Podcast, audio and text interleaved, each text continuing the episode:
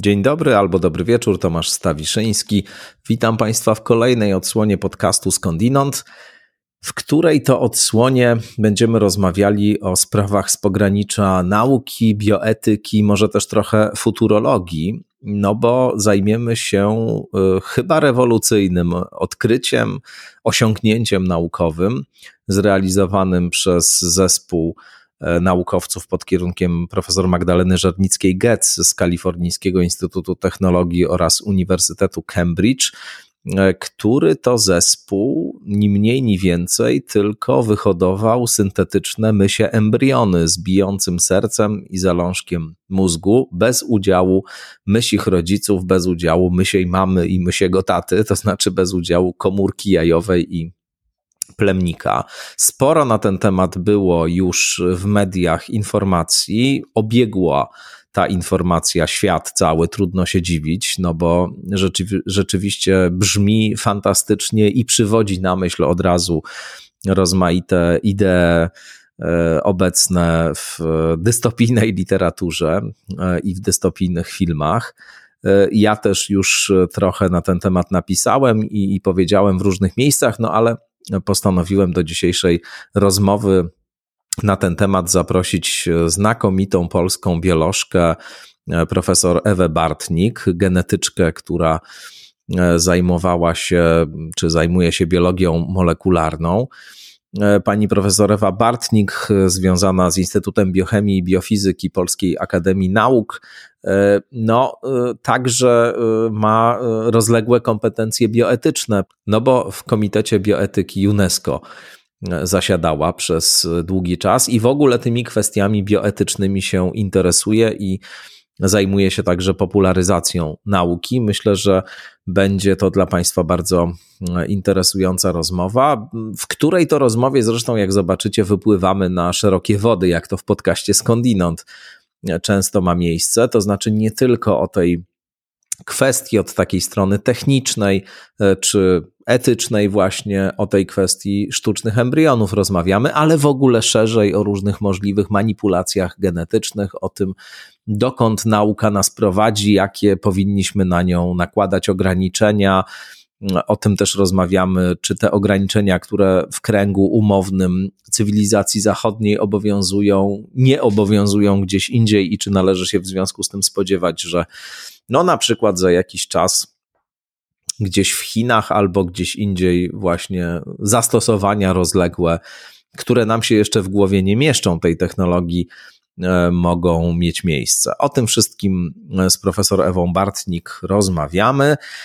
No a ja Państwa na tę rozmowę zapraszam, ale też oczywiście bardzo serdecznie chciałbym podziękować wszystkim patronkom i patronom podcastu Skądinąd, subskrybentkom, subskrybentom, szczególnie hojnym patronem podcastu Skądinąd jest firma Strategy Wise, eksperci od wyzwań komunikacyjnych także w czasie chaosu.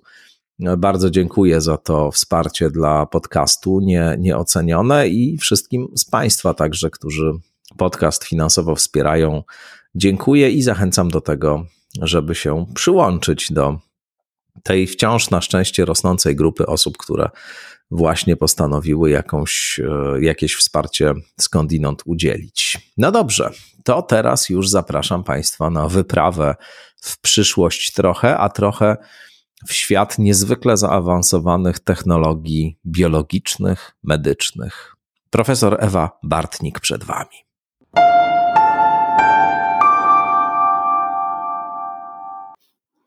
Profesor Ewa Bartnik gości w podcaście Skądinąd. Dzień dobry, pani profesor. Dzień dobry, pani redaktorze. Czy jesteśmy u progu jakiejś wielkiej rewolucji naukowej, etycznej, cywilizacyjnej?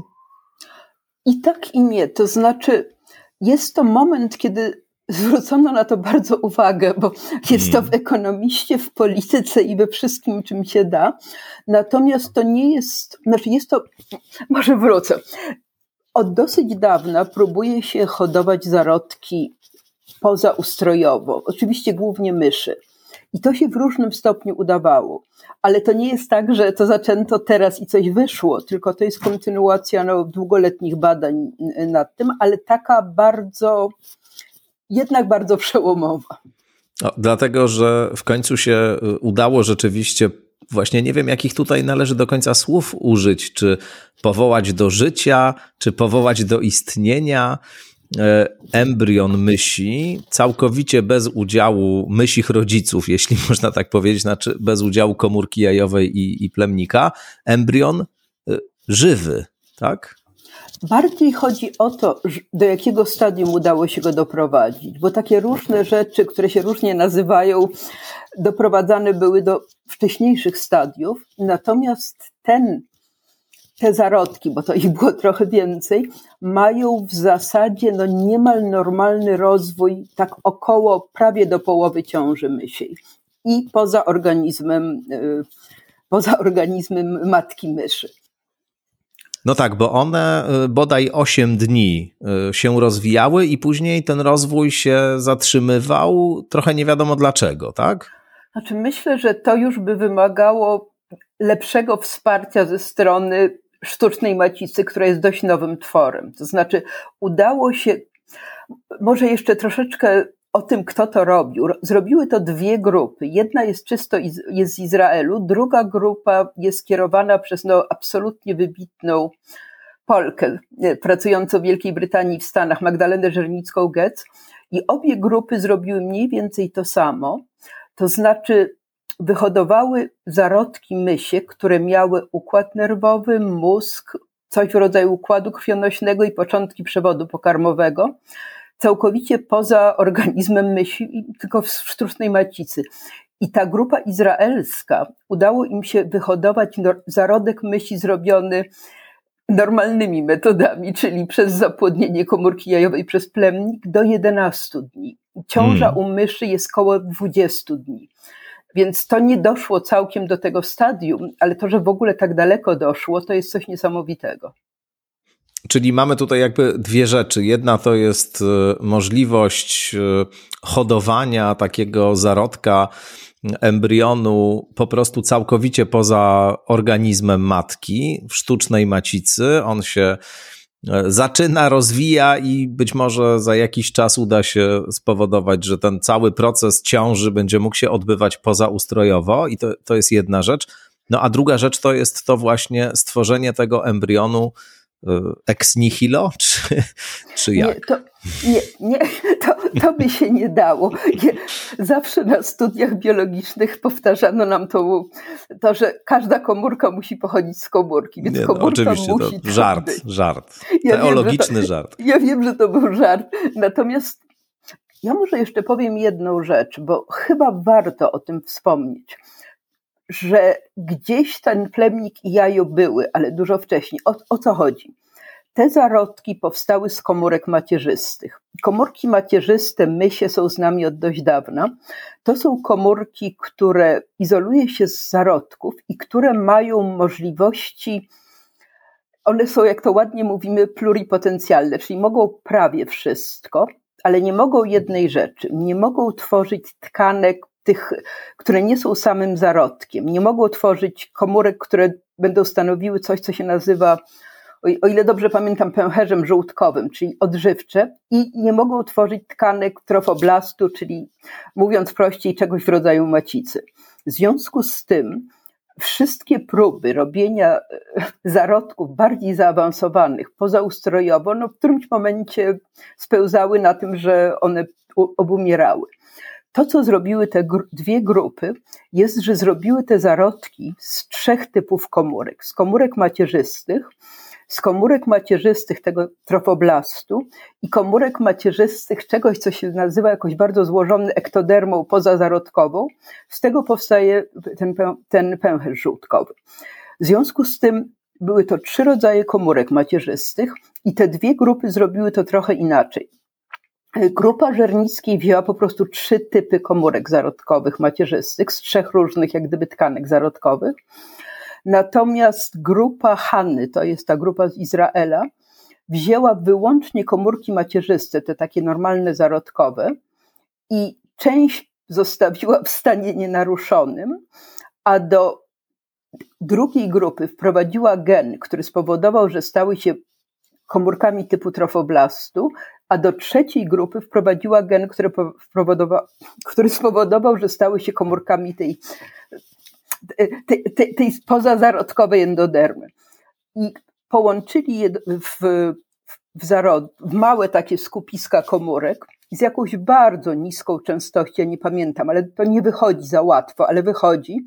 Pohodowali to w specjalnych warunkach, a następnie przenieśli do tej sztucznej macicy, która zresztą jest tworem tej grupy izraelskiej, ale oni ją opublikowali chyba rok czy dwa lata temu i udostępniają to innym grupom, co jest bardzo ładnie z ich strony, bo naukowcy nie zawsze są tak bardzo skłonni do dzielenia się swoimi osiągnięciami. Tylko no jeszcze tak. jest jedna mm-hmm. rzecz, o której mm-hmm. chciałam, bo Proszę wspomniałam, bardzo. że tam kiedyś był jednak plemnik i komórka jajowa. Komórki macierzyste też nie biorą się z powietrza. Komórki macierzyste biorą się z zarodku, więc kiedyś gdzieś był zarodek czy zarodki, z których pobrano te komórki macierzyste. Więc odciągamy to wstecz. Tu nie było żadnych komórek jajowych i plemników, ale mm. kiedyś tam były. No tak, ale wzięto jakieś komórki i, i skonstruowano z tych komórek istniejących coś zupełnie nowego, coś, co rzeczywiście zaczęło rozwijać się na, na własnych prawach. Tu jeszcze ciekawy jest wątek genetyczny, bo były pewne manipulacje genetyczne właśnie na tym embrionie, który stworzyła profesor Żernicka-Goetz ze swoim zespołem. Między innymi niektóre embriony zostały pozbawione genu odpowiedzialnego za rozwój mózgu i, i mózg się nie rozwijał. Tak, to jest w ogóle bardzo piękne, bo to pokazuje, że to odtwarza rozwój no, bardzo zbliżony do normalnego i stwarza też wspaniałe możliwości badania efektów usuwania różnych genów, co jest w tej chwili stosunkowo proste, bo po prostu trzeba tak zrobić w tych komórkach macierzystych na początku, wybić im jakiś gen, więc można będzie badać wpływ różnych rodzajów mutacji na rozwój. Bardzo, bardzo piękne możliwości. No właśnie, bo, bo trochę chciałem o tych możliwościach teraz pomówić, bo wydaje mi się, że na tyle, na ile to jest możliwe do przedstawienia dla, dla laików, to, to już pani profesor ten proces techniczny opisała. Jeszcze, a może jeszcze jedno, jedna kwestia techniczna. Ta sztuczna macica, jak to wygląda? Cóż to jest za, za środowisko? Ja jestem bardzo atechniczna. Z tego, co rozumiem, to jest coś, co musi zapewniać odpowiednie płyny i odpowiednie gazy, czyli dwutlenek węgla i tlen. I to są jakieś takie małe wgłębienia, z jakich, ale jak to dokładnie wygląda, nie wiem. Wiem tylko, że gdzieś jest napisane w którymś z opisów, że ten oryginalny projekt grupy Hanny u profesor Żernickiej-Goetz jakoś jeszcze troszeczkę zmodyfikowano. Ale wydaje mi się, że jak gdyby to, to musi być skomplikowane, dlatego że jeżeli tam cokolwiek dygrynie o kawałeczek stopnia, czy, czy, czy, czy będzie nie to ciśnienie dwutlenku węgla, to podejrzewam, że wszystko zdycha. No tak, to, to rzeczywiście zapewne jest układ o dużej czułości i homeostazie, którą łatwo tam naruszyć. No dobrze, to, to pomówmy trochę o tych możliwościach, które się otwierają dzięki tym eksperymentom. Oczywiście ze świadomością, że, że te możliwości być może się będą dopiero ujawniać i my części nie jesteśmy w stanie dzisiaj zdefiniować, no bo, no bo się dowiemy dopiero, nie wiem, za pięćdziesiąt albo sto lat na przykład, co, co z tego wynikło i Oj, jak wcześniej. do kierunku. Albo tak, ale wcześniej. może, no dobrze, to proszę bardzo. Wydaje mi się, że wcześniej, się dlatego wycofuję. że te prace obie są wynikiem współpracy no, bardzo dużej liczby osób i bardzo dużej ilości bardzo precyzyjnych badań. Ja przyznam, że ja przeczytałam obie prace mniej więcej do połowy, ale na przykład sprawdzanie u Żernickiej-Goetz na pojedynczych komórkach, czy naprawdę ulegają ekspresji takie geny, jakie powinny w porównaniu z zarodkami mysimi, no to to już jest taka robota no, zupełnie koronkowa. Bo na poziomie pojedynczych komórek sprawdzano różnego rodzaju markery. Ogólnie wniosek jest taki, że są, bywają drobne różnice w porównaniu z normalnym rozwojem zarodków, ale ogólnie to, co powstaje, jest zarodkiem, więc to jest dość niesamowite. Teraz możliwości mogą iść jak gdyby w dwie strony. Jeżeli się trzymamy myszy, to myślę, że będzie można przepięknie naprawdę zobaczyć jak wygląda rozwój, chociaż to w którymś momencie się zrobi bardzo skomplikowany, bo sam rozwój jest skomplikowany, ale jakie są kluczowe geny, jakie są istotne interakcje, co, co może spowodować, że coś się popsuje. Więc to, to są badania, no, które mogą być tak szerokie, że trudno przewidzieć, co wszystko z tego wyjdzie. Szczególnie, że podejrzewam, że więcej grup się za to weźmie, chociaż takie subtelne techniki hodowli, te embriologów takich super dobrych aż tak dużo nie ma na świecie. To jest jednak ja, bardzo mm. precyzyjne.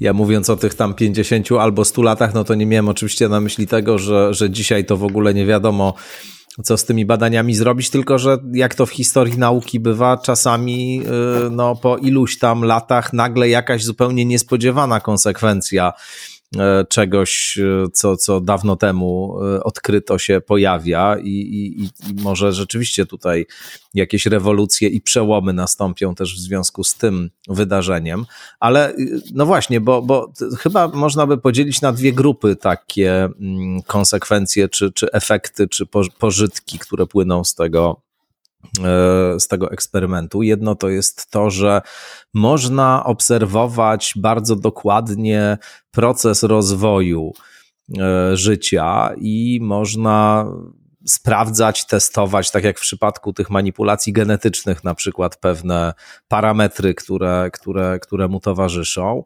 No a druga jest taka, że, że chyba się uzyskuje. O tym doktor Paweł Boguszewski na przykład mówił, kiedyś my na ten temat rozmawiali, że się uzyskuje nowe możliwości, jeśli chodzi właśnie o pracę nad komórkami macierzystymi i wy- wy- wykorzystanie komórek macierzystych. To na pewno. Zresztą ja troszeczkę czekam na zrobienie czegoś podobnego, o ile to wyjdzie, nie z komórek macierzystych, tylko z tych komórek macierzystych, które naprawdę nigdy nie zaznały plemnika i komórki jajowej, czyli z indukowanych pluripotencjalnych komórek macierzystych, które są... A jak się je indukuje? To są komórki, które robi się z komórek dorosłych, w cudzysłowie, czyli bierzemy komórki z mojej skóry, wprowadzamy do nich cztery geny i one się robią pluripotencjalnymi komórkami macierzystymi. Pytanie mhm. jest, czy to wyjdzie. Ale to jest pewnie coś, co będzie następną próbą, żeby zobaczyć, czy, mo- bo w tym momencie musimy mieć komórki macierzyste zarodkowe. Jeżeli chcemy myśleć o, powiedzmy, tak. o tym drugim aspekcie, o którym i pan i ja wspomnieliśmy, że nie, nie mówiąc precyzyjnie, o co chodzi. Drugim aspektem jest to z człowiekiem. I oczywiście idea, że hodujemy zarodek dla pana Kowalskiego, żeby mu przeszczepić wątrobę i w, tym, w którymś momencie ten zarodek, że tak powiem, kasujemy, żeby wydostać wątroby, jest całkowicie koszmarnym pomysłem. Ale gdyby się udało wziąć komórkę ze skóry pana Kowalskiego, zrobić z tego komórkę macierzystą i jakoś doprowadzić do wyhodowania wątroby, no to, to już nie brzmi tak, tak okropnie. I pytanie jest, co to da dla i dla badania, jak wygląda rozwój człowieka, i dla ewentualnych, to o tym wspominał zresztą profesor Kubiak w takim artykule w Polityce w zeszłym tygodniu na temat osiągnięć profesor Żernickiej-Goetz, hodowania ewentualnie narządów do przeszczepów, chociaż tu ja trochę jestem sceptyczna, bo ja kiepsko widzę, jak można wyhodować narząd w ogóle bez zarodka, ale może to jest do zrobienia, jeżeli można to jakoś robić pozaustrojowo. No właśnie, bo to hodowanie narządów jest teraz chyba takim, no, wy, znaczy w każdym razie mówi się dużo o tym jako o czymś, co, co być może przyniesie realną rewolucję w medycynie. Nie trzeba będzie już leczyć tych narządów albo no jakoś niezwykle skomplikowanych procedur transplantacyjnych dokonywać, które się wiążą z ryzykiem odrzucenia przeszczepu, no i też wymagają różnych farmakologicznych podtrzymywań nieustannych, tylko rzeczywiście będzie można w momencie, kiedy coś przestanie funkcjonować tak jak powinno w organizmie, zastąpić taki narząd nowym, który będzie właściwie w sensie biologicznym identyczny z, z tym, który przestał funkcjonować, będzie postrzegany przez ciało jako, jako jego część, więc nie będzie ryzyka odrzutu, przeszczepu. No to, to piękna wizja. Wizja jest piękna, tylko zaczynamy wchodzić w problemy prawno-etyczno-filozoficzne. Tak jest.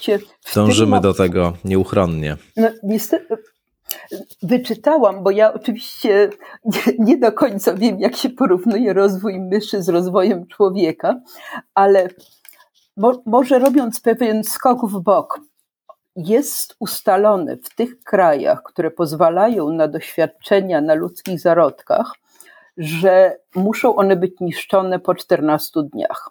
Te czternaście dni wzięło się gdzieś w latach osiemdziesiątych z komisji Warnock, która ustalała dla Wielkiej Brytanii te założenia. Idea jest taka, że jeżeli w ogóle to ma być robione, zarodek nie powinien mieć układu nerwowego i nie powinien odczuwać bólu.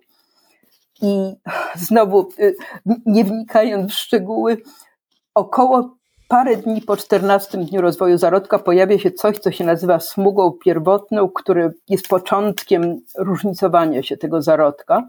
Parę dni potem rozpoczyna się podobno układ nerwowy. Więc stąd jest to czternaście dni.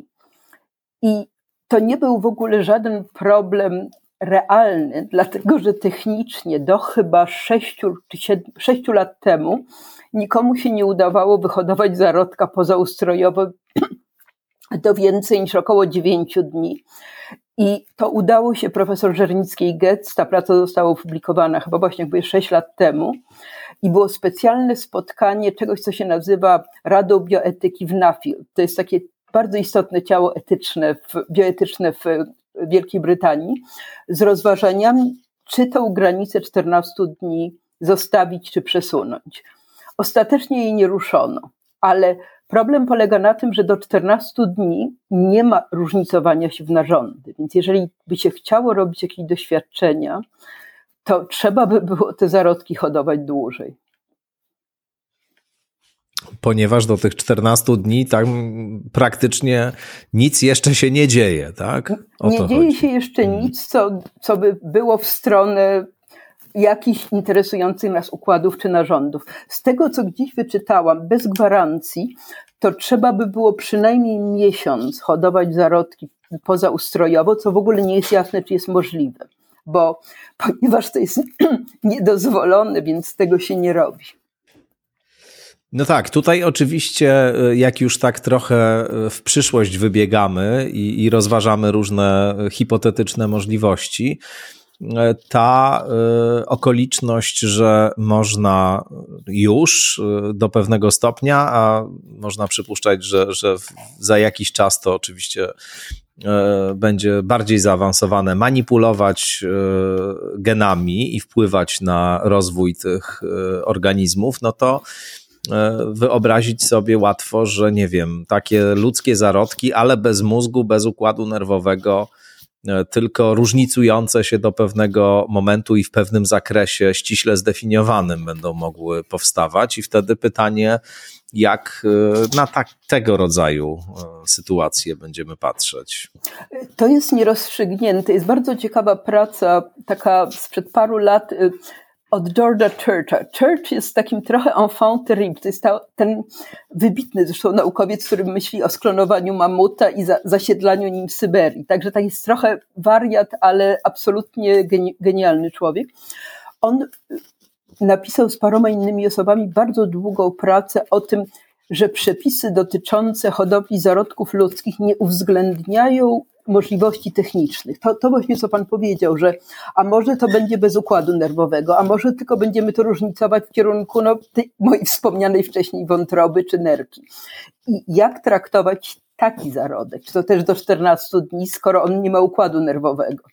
Więc to, to, to wszystko jest nierozwiązane. Tam taki raport właśnie z tego Nuffield to jest około stu stron i tam parę osób bardzo silnie argumentowało, żeby przedłużyć ten okres chociaż do dwudziestu ośmiu dni, bo do czternastu dni dzięki pracom Żernickiej-Goetz można hodować zarodki pozaustrojowo, natomiast od dwudziestego ósmego dnia są zarodki z naturalnych i sztucznych poronień. Nie ma nic między czternastym a dwudziestym ósmym, a to jest dość ważny okres dla rozwoju. Z tym, że argumenty przeciwne były, że to zaczynamy wchodzić na równię pochyłą. Jak pozwolimy na dwadzieścia osiem, to może na trzydzieści pięć. No, i tak oczywiście, dalej. Oczywiście.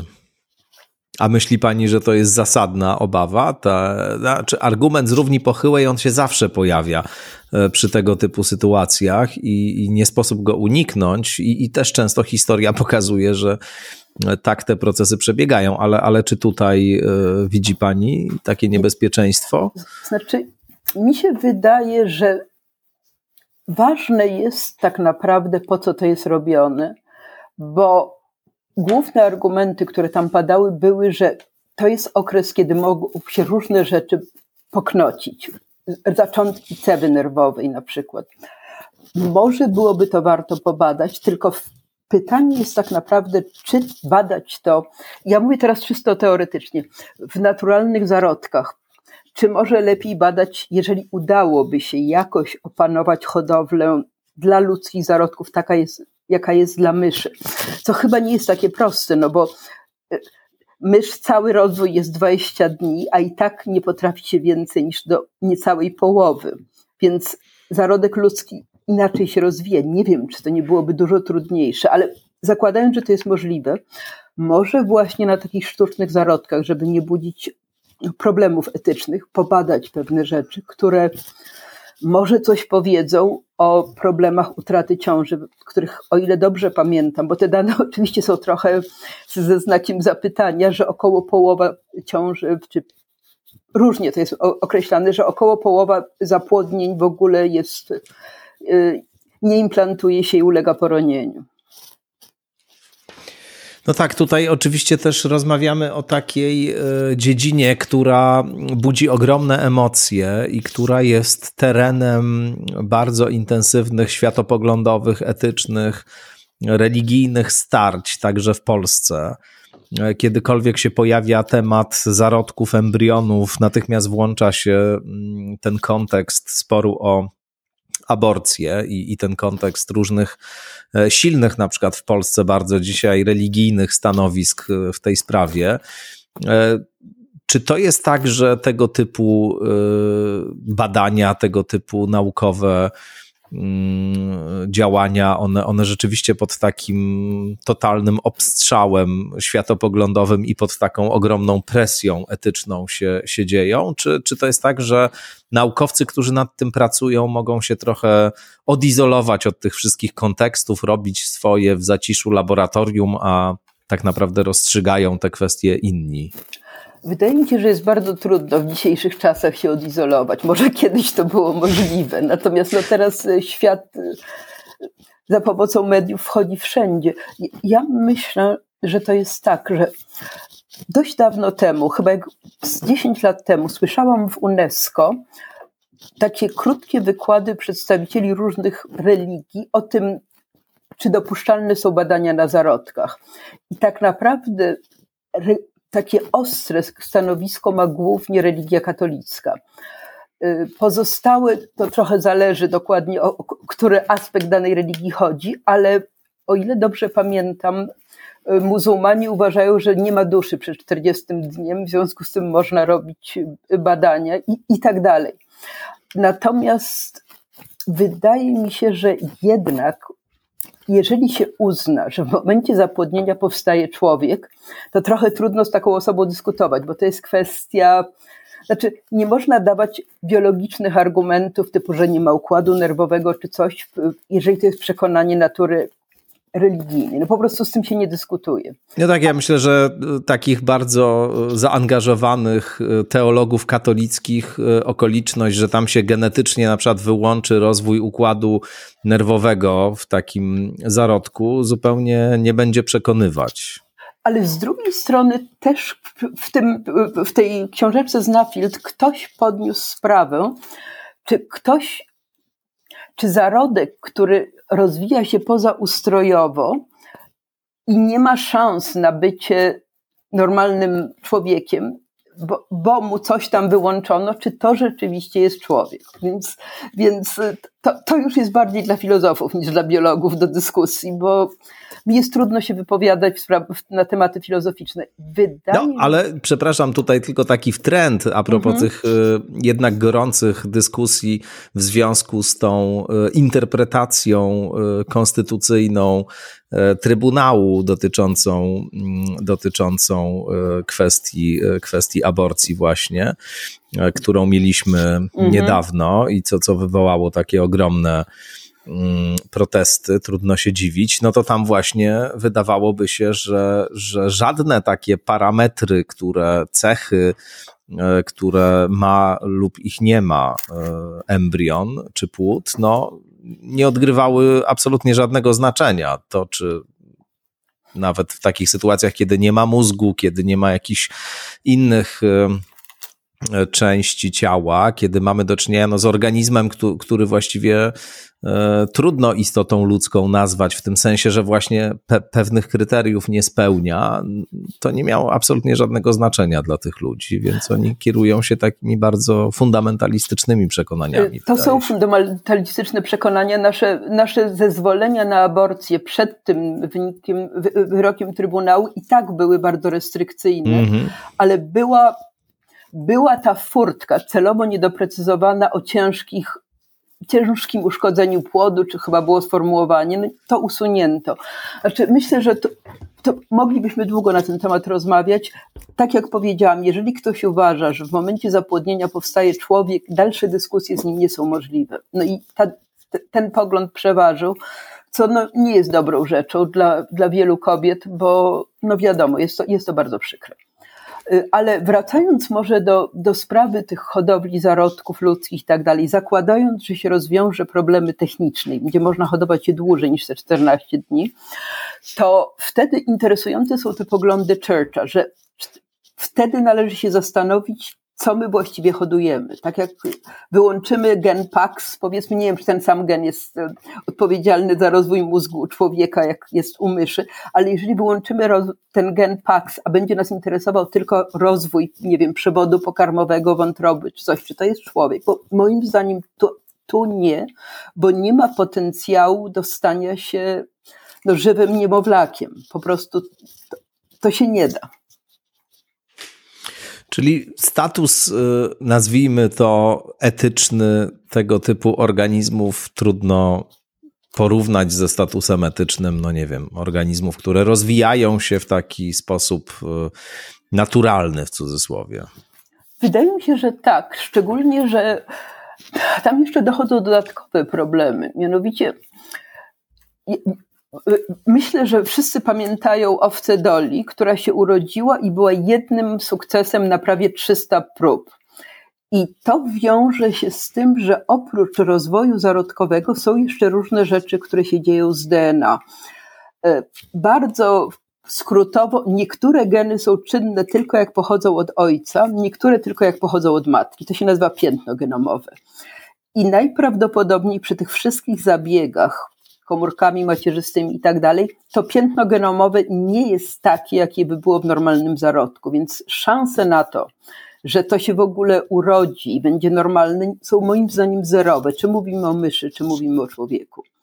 Więc dla mnie te zarodki, zakładając, że będzie możliwa ich hodowla na dalszych etapach, zakładając, że będzie coś w rodzaju ekwiwalentu tej mysiej sztucznej macicy, który pozwoli na hodowlę tych modyfikowanych w jakiś sposób zarodków do powiedzmy dwudziestu ośmiu dni, dla mnie to nie byłoby praca na człowieku, ale tak jak powiedziałam, myślę, że są ludzie, którzy ze mną się absolutnie nie zgodzą.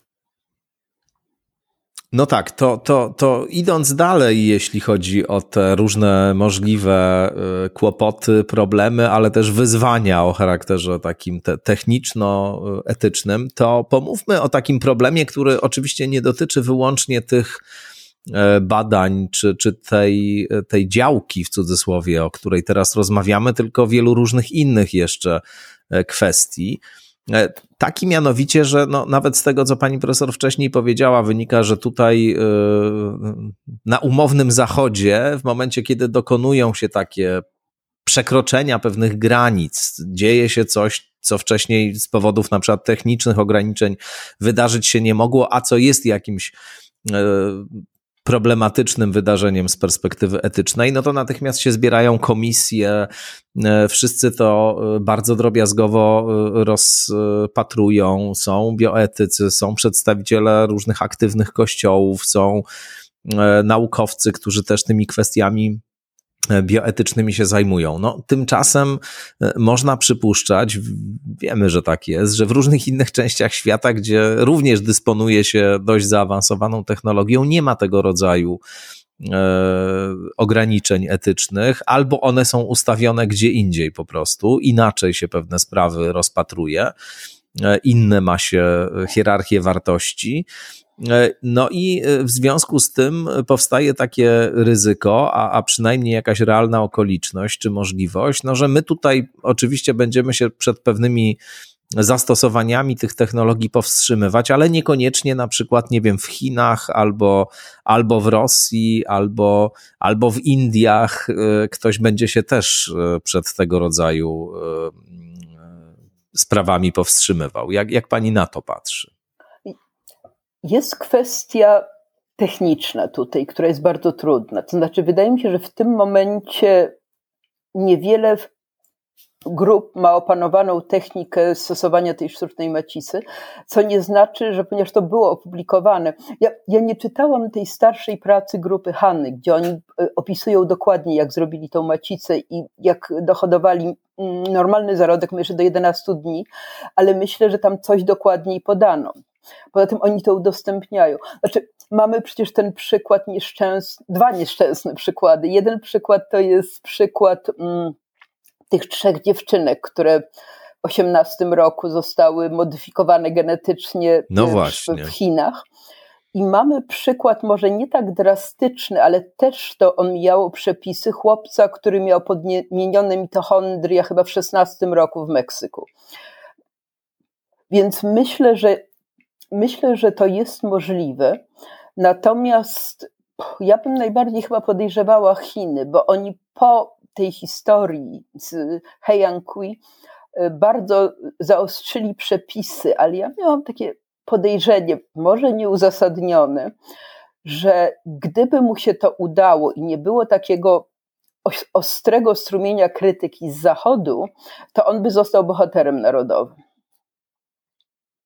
Nawet. Proszę, proszę mm. zauważyć jedną rzecz.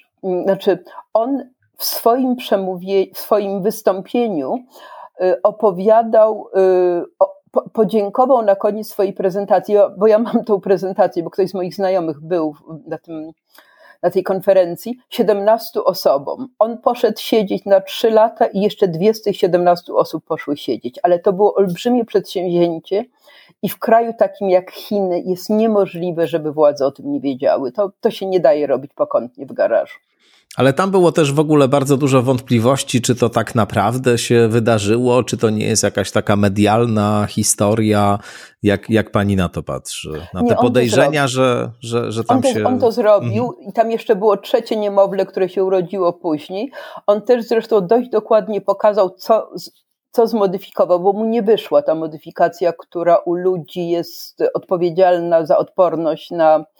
Na H I V. Wyszły mu u jednej dziewczynki tylko jeden gen jest zmieniony, u drugiej dwie kopie. Żadna z tych zmian nie jest tą, o której wiemy, jak ona działa. I tam było sporo szczegółów technicznych. Także nie, on to, on to zrobił. On zresztą występował o jakąś zgodę komisji etycznej. Ten, to gdzieś tam było przez jakiś czas dostępne. Także nie, on to zrobił, tylko mu to nie wyszło. No, ale to jest to, o czym wiemy, a być może jest bardzo wiele takich praktyk, działań, o których w ogóle nie wiemy, bo one są skrzętnie ukrywane przed opinią publiczną. To, to podejrzenie zbyt daleko idące, czy, czy myśli nie, pani, że ono nie jest zbyt racjonalne? Daleko idące. Z tej, z tej branży podmiany mitochondriów są dwie, są lub były dwie kliniki, jedna na Ukrainie, druga ko- kolaboracja grecko-hiszpańska, które podmieniają mitochondria jako formę no, wspomagania zapłodnienia pozaustrojowego u kobiet trochę starszych.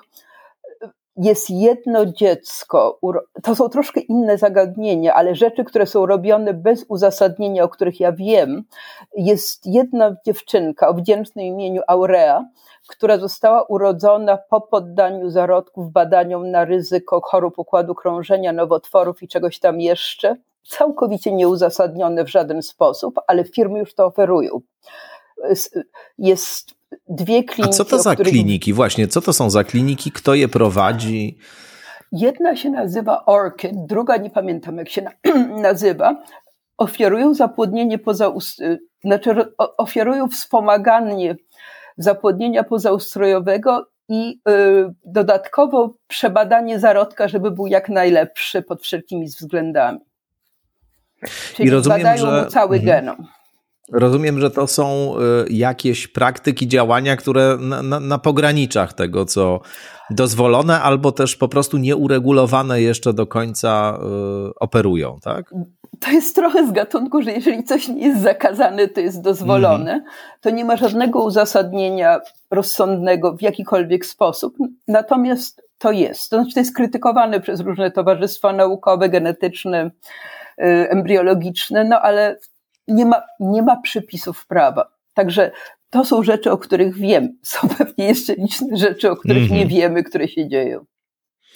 No właśnie, to, to, to jednak wywołuje pewien niepokój. To znaczy yy, jakoś tam yy, mamy poczucie chyba wszyscy, że... że... przekraczana jest jakaś granica w momencie, kiedy te daleko idące ingerencje są czynione, ale teraz chciałem zapytać właśnie może panią o, o źródło tych naszych obaw i lęków, to znaczy skąd to się bierze, co to jest w ogóle za obawa, co to jest za lęk, jaka jest jego struktura, bo są tacy, którzy powiadają, tu w ogóle nie ma tak naprawdę żadnego wielkiego etycznego problemu, to wszystko są pewne rezydua jeszcze religijnych poglądów, my myśląc w ten sposób jako o pewnym tabu, o na przykład ludzkim zarodku, no mamy w gruncie rzeczy jakieś mniej lub bardziej uświadomione religijne uwarunkowania, cały czas ten dualizm dusza-ciało nas prześladuje i stąd te nasze opory, a może tak naprawdę te opory trzeba porzucić i na szerokie wody z tym wszystkim wypłynąć.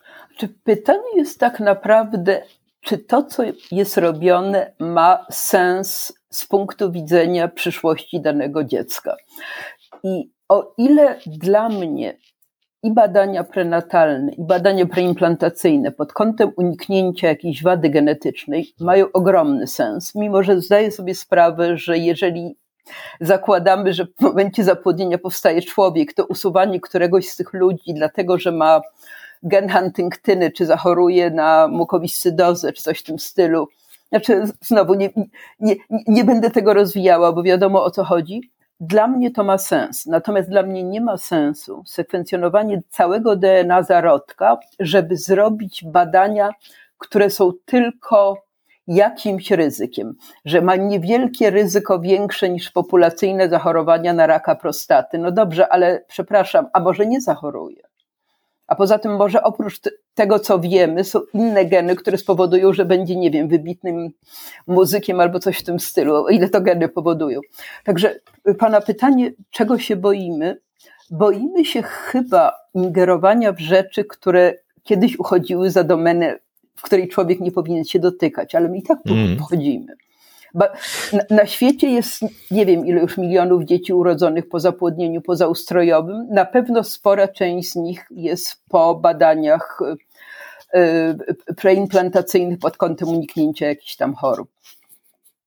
No tak, bo, bo oczywiście tutaj ta wizja, że można sobie niczym z katalogu wybrać dokładny wygląd i inne parametry dziecka, że będziemy mogli, prawda, no nie wiem, życzyć sobie, żeby było wysokim, niebieskookim blondynem um, o takiej to, a takiej muskulaturze z takimi to, a takimi umiejętnościami i dyspozycją do, nie wiem, nauk ścisłych oraz biegania i gry w koszykówkę, no to jest dystopia najczystsza i, i tu jeszcze jeden element dochodzi, to znaczy i to prawdopodobnie już się dzieje na przykład w przypadku tych klinik, o których pani powiedziała, no że, że to tylko jeszcze bardziej pogłębia przepaście pomiędzy bogatymi a biednymi dzisiaj, że to są usługi, które jeśli by się pojawiły, no to będą dostępne tak jak właśnie te, te już, które są dla osób, które są w stanie zapłacić za to ogromne pieniądze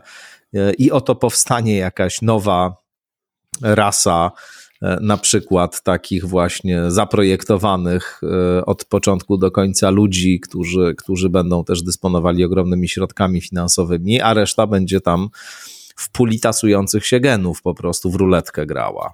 Brzmi trochę jak nowy wspaniały świat Huxleya. No właśnie, prawda? No właśnie, dokładnie. Na, na, natomiast na pocieszenie genetyka na szczęście chyba zadbała o to, że to, jeżeli w ogóle kiedykolwiek będzie możliwe, będzie bardzo trudne. Mhm. Za wzrost odpowiada czterysta genów, za kolor oczu około piętnaście, za inteligencję jeden diabeł raczej wiedzieć, bo to jest bardzo złożone. Co tam jeszcze mieliśmy? O ile chodzi o usposobienie, no to na pewno nie są tylko geny i tak dalej. Więc jedyna rzecz, która jako genetyka mnie pociesza, jest to, że wydaje mi się, że takie dziecko na zamówienie, gdzie dostajemy arkusz i, i piszemy niebieskie oczy, rude włosy, nie wiem, brak piegów i tak, jasna karnacja, to jest nierealne.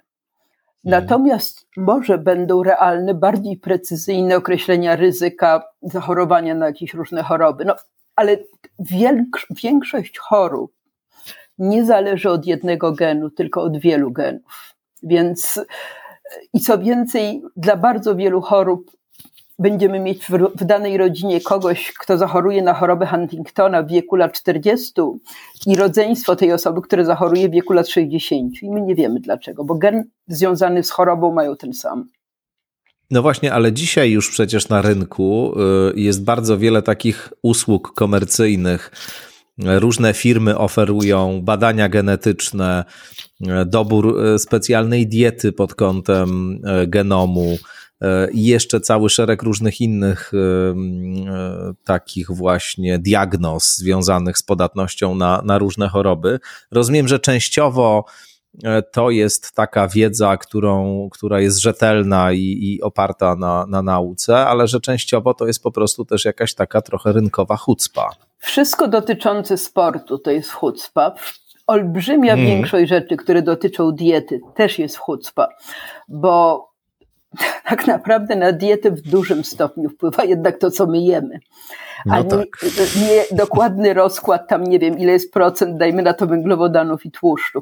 Jest strasznie dużo firm, które wycho- wykorzystuje ludzką naiwność, bo reklamy ich są niesłychanie ponętne. Ja w ogóle o tym wykładam, mam, mam nawet parę slajdów. Jest jakaś firma, która dobiera krem do iluś tam genów związanych z naprawą D N A. I teraz wyznam, dobiera że... krem specjalny. Krem, krem, krem. On wow. kosztuje jakieś trzysta dolarów. Tylko uczciwie, system naprawy D N A kiedyś zrozumiałam u bakterii. Ludzki jest zbyt złożony, żebym ja go zrozumiała. W związku mm-hmm. z tym nie wierzę, że oni badają cokolwiek, co ma znaczenie. Rozumiem. No A ten... co jest... Mhm. Mhm. Tak, tak, dieta właśnie. O dietach jeszcze parę słów, bo to chodliwy temat. Znaczy, to się... To się zrobiło bardzo chodliwe, tylko bardzo da- od bardzo dawna ja mam wrażenie, że słowo D N A, badania genetyczne i tak dalej stało się czymś magicznym. O tak, zgoda. W związku z tym pójdziemy, zrobimy sobie badania genetyczne, dowiemy się, że mamy, nie wiem, więcej biegać, a mniej podnosić ciężarów, albo jeść więcej złożonych węglowodanów, a mniej tłuszczów. To jest bzdura, to jest po prostu bzdura. Jest jakaś firma, jeżeli jeszcze istnieje, bo to jest sprzed paru lat, która twierdziła, że potrafi na podstawie badania kilku genów znaleźć, jak, czym trzeba uzupełnić inteligencję, nie, nie inteligencję, tylko czym mm. trzeba uzupełnić dietę, żeby sobie poprawić inteligencję. No, no litość. Mm-hmm. Tak, to ale było jest tanie, to rzeczywiście... tylko paręset złotych. Aha. No tak, ale to jest rzeczywiście taki segment niesamowicie się rozwijający i to grube tysiące złotych i, i dolarów też na te badania trzeba wydać. No i faktycznie to trochę funkcjonuje na takiej magicznej zasadzie, że oto teraz powiemy ci, jak zdobyć, jak, jaki eliksir nieśmiertelności masz zastosować, żeby nigdy nie chorować i, i, i żyć jak najdłużej. Tak, tylko obawiam się, że na to odpowiedź jest bardzo prosta. Jeść nie za dużo, zróżnicowaną dietę, dużo się ruszać, starać się stresować nie za bardzo, jeszcze tam parę innych rzeczy by doszło. Totalna klasyka. Niestety. No tak, no tak. Żadnych cudownych po prostu rozwiązań i, i niezwykłych osiągnięć. No. Z, z tym, że jedna niestety. rzecz, żeby, żeby to nie było tak, że wszelkie badania genomów są złe. Są niektóre przypadki, to jest bardzo uzasadnione, niektóre trudne diagnostyki. Czasami się właśnie uda zdiagnozować chorobę genetyczną. W przypadku tym, czym ja się zajmowałam, czyli chorób mitochondrialnych, w tej chwili bardzo popularne jest, jakie są dziwne objawy, po prostu sekwencjonować D N A. Oczywiście o ile są na to pieniądze. I to ma duże znaczenie przy niektórych typach nowotworów. Nie zawsze, ale może pozwolić na znalezienie dopasowanej terapii. Także to nie jest tak, że każda, każda firma sekwencjonująca Jasne. chce nas naciągnąć. Jasne. No tak, ale to trzeba niestety bardzo starannie sprawdzać. To może istnieje jakaś wskazówka, którą może pani dać osobom, które no nie, nie mają wiedzy specjalistycznej na, tej, na ten temat, a stykają się z taką ofertą i, i trochę nie wiedzą, czy mają do czynienia z rzetelnym, z rzetelną firmą, czy nierzetelną. Jak to w ogóle można zewaluować tak na, na własny użytek? Czy są jakieś takie wskazówki, które, które mogłaby pani dać? Znaczy, wymyślił to Paweł Golik, nie ja. Jeżeli to poleca lekarz genetyk, warto zrobić. Jeżeli nie, to nie. Chyba że komuś chodzi o jakieś sprawy rodowodowe, bo też są, powiedzmy, mm-hmm. część ludzi chciałaby wiedzieć, czy, czy pochodzi, nie wiem, ze stepów Azji, czy też może przodkowie zeszli z drzewa zupełnie gdzie indziej. Także to, te takie genealogiczne rzeczy jakiś sens mają, mnie to nigdy nie interesowało. Natomiast w sprawach takich związanych z chorobami to może mieć ogromny sens, ale to ktoś sensowny, lekarz genetyk, których w Polsce niestety jest strasznie mało, powinien omówić to z, z osobą i powiedzieć, co to może dać. Bo firmy obiecają wszystko. Wracając jeszcze do tego tematu, od którego zaczęliśmy naszą rozmowę, jakie tutaj po, po tym wszystkim, co zostało powiedziane do tej pory, widzi pani takie podstawowe problemy o charakterze etyczno-bioetycznym i podstawowe nadzieje na jakiś rodzaj, nie wiem, przełomu, rewolucji? Tak już zdążając do podsumowania tej naszej rozmowy pytam. Znaczy, o ile chodzi o myszy, nie widzę żadnych problemów z ewidentnych powodów. Po prostu tam nigdy nie było cierpiącego zwierzęcia w zasadzie. Także to są, i te badania mogą być bardzo ciekawe. Mnie by interesowało, czy uda się za pomocą takich parad z komórkami macierzystymi uzyskać zarodki, które mogą, mogą być pozbawione układu nerwowego, ale różnicować się tak, żeby dawać zaczątki jakichś narządów pod kątem tych przyszłych badań dotyczących no, braków narządów do transplantacji. I nie wiem, ale chyba byłoby dobre, gdyby pozwolono na nieco dłuższą hodowlę zarodków, żeby tą lukę między czternastym a dwudziestym ósmym dniem, bo dwudziesty ósmy dzień mamy już sporo nienaturalnych i sztucznych też, więc, więc to można coś zobaczyć. Mamy czarną dziurę w bardzo ważnym momencie rozwoju. A moja nadzieja jest troszeczkę taka, że zaczyna się niesamowicie dużo wiedzieć o kierunkowym różnicowaniu się. Ta grupa izraelska, wprowadzając jeden gen do komórek zarodkowych macierzystych, zrobiła z nich komórki zdolne do tworzenia tej tych tkanek pozazarodkowych, czyli trofoblastu i tej, i tej drugiej tkanki, co kiedyś wydawało się, że te komórki nie potrafią tego, a widać, że można je zmusić. Więc może potrafimy uzyskać, nie wiem, zaczątek komórek wątroby dla pacjenta, którą można będzie w jakiś sposób... Znaczy, ja mam takie raczej praktyczne... Dwa zainteresowania. Jeden jest praktyczny.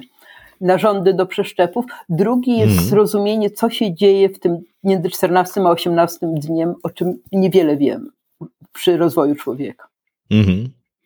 No tak, czyli to są te takie dwa obszary, o których też mówiliśmy. Ten obszar związany po prostu z możliwością tworzenia z komórek macierzystych narządów do przeszczepu i drugi, no to po prostu taka takie, taka możliwość obserwowania i, i analizowania tego procesu powstawania czy różnicowania się organizmu, tak? Tak, i zrozumienia, co może w tym, na tych etapach się, przy, przy początkowym powstawaniu układu nerwowego. Ja zdaję sobie sprawę, że ten układ nerwowy trochę może boleć, bo to jest to, co chciano wykluczyć, dając ten termin czternastu dni. No ale wydaje mi się, że jednak istotne to by było, żeby wiedzieć, co tam się dzieje. Mm.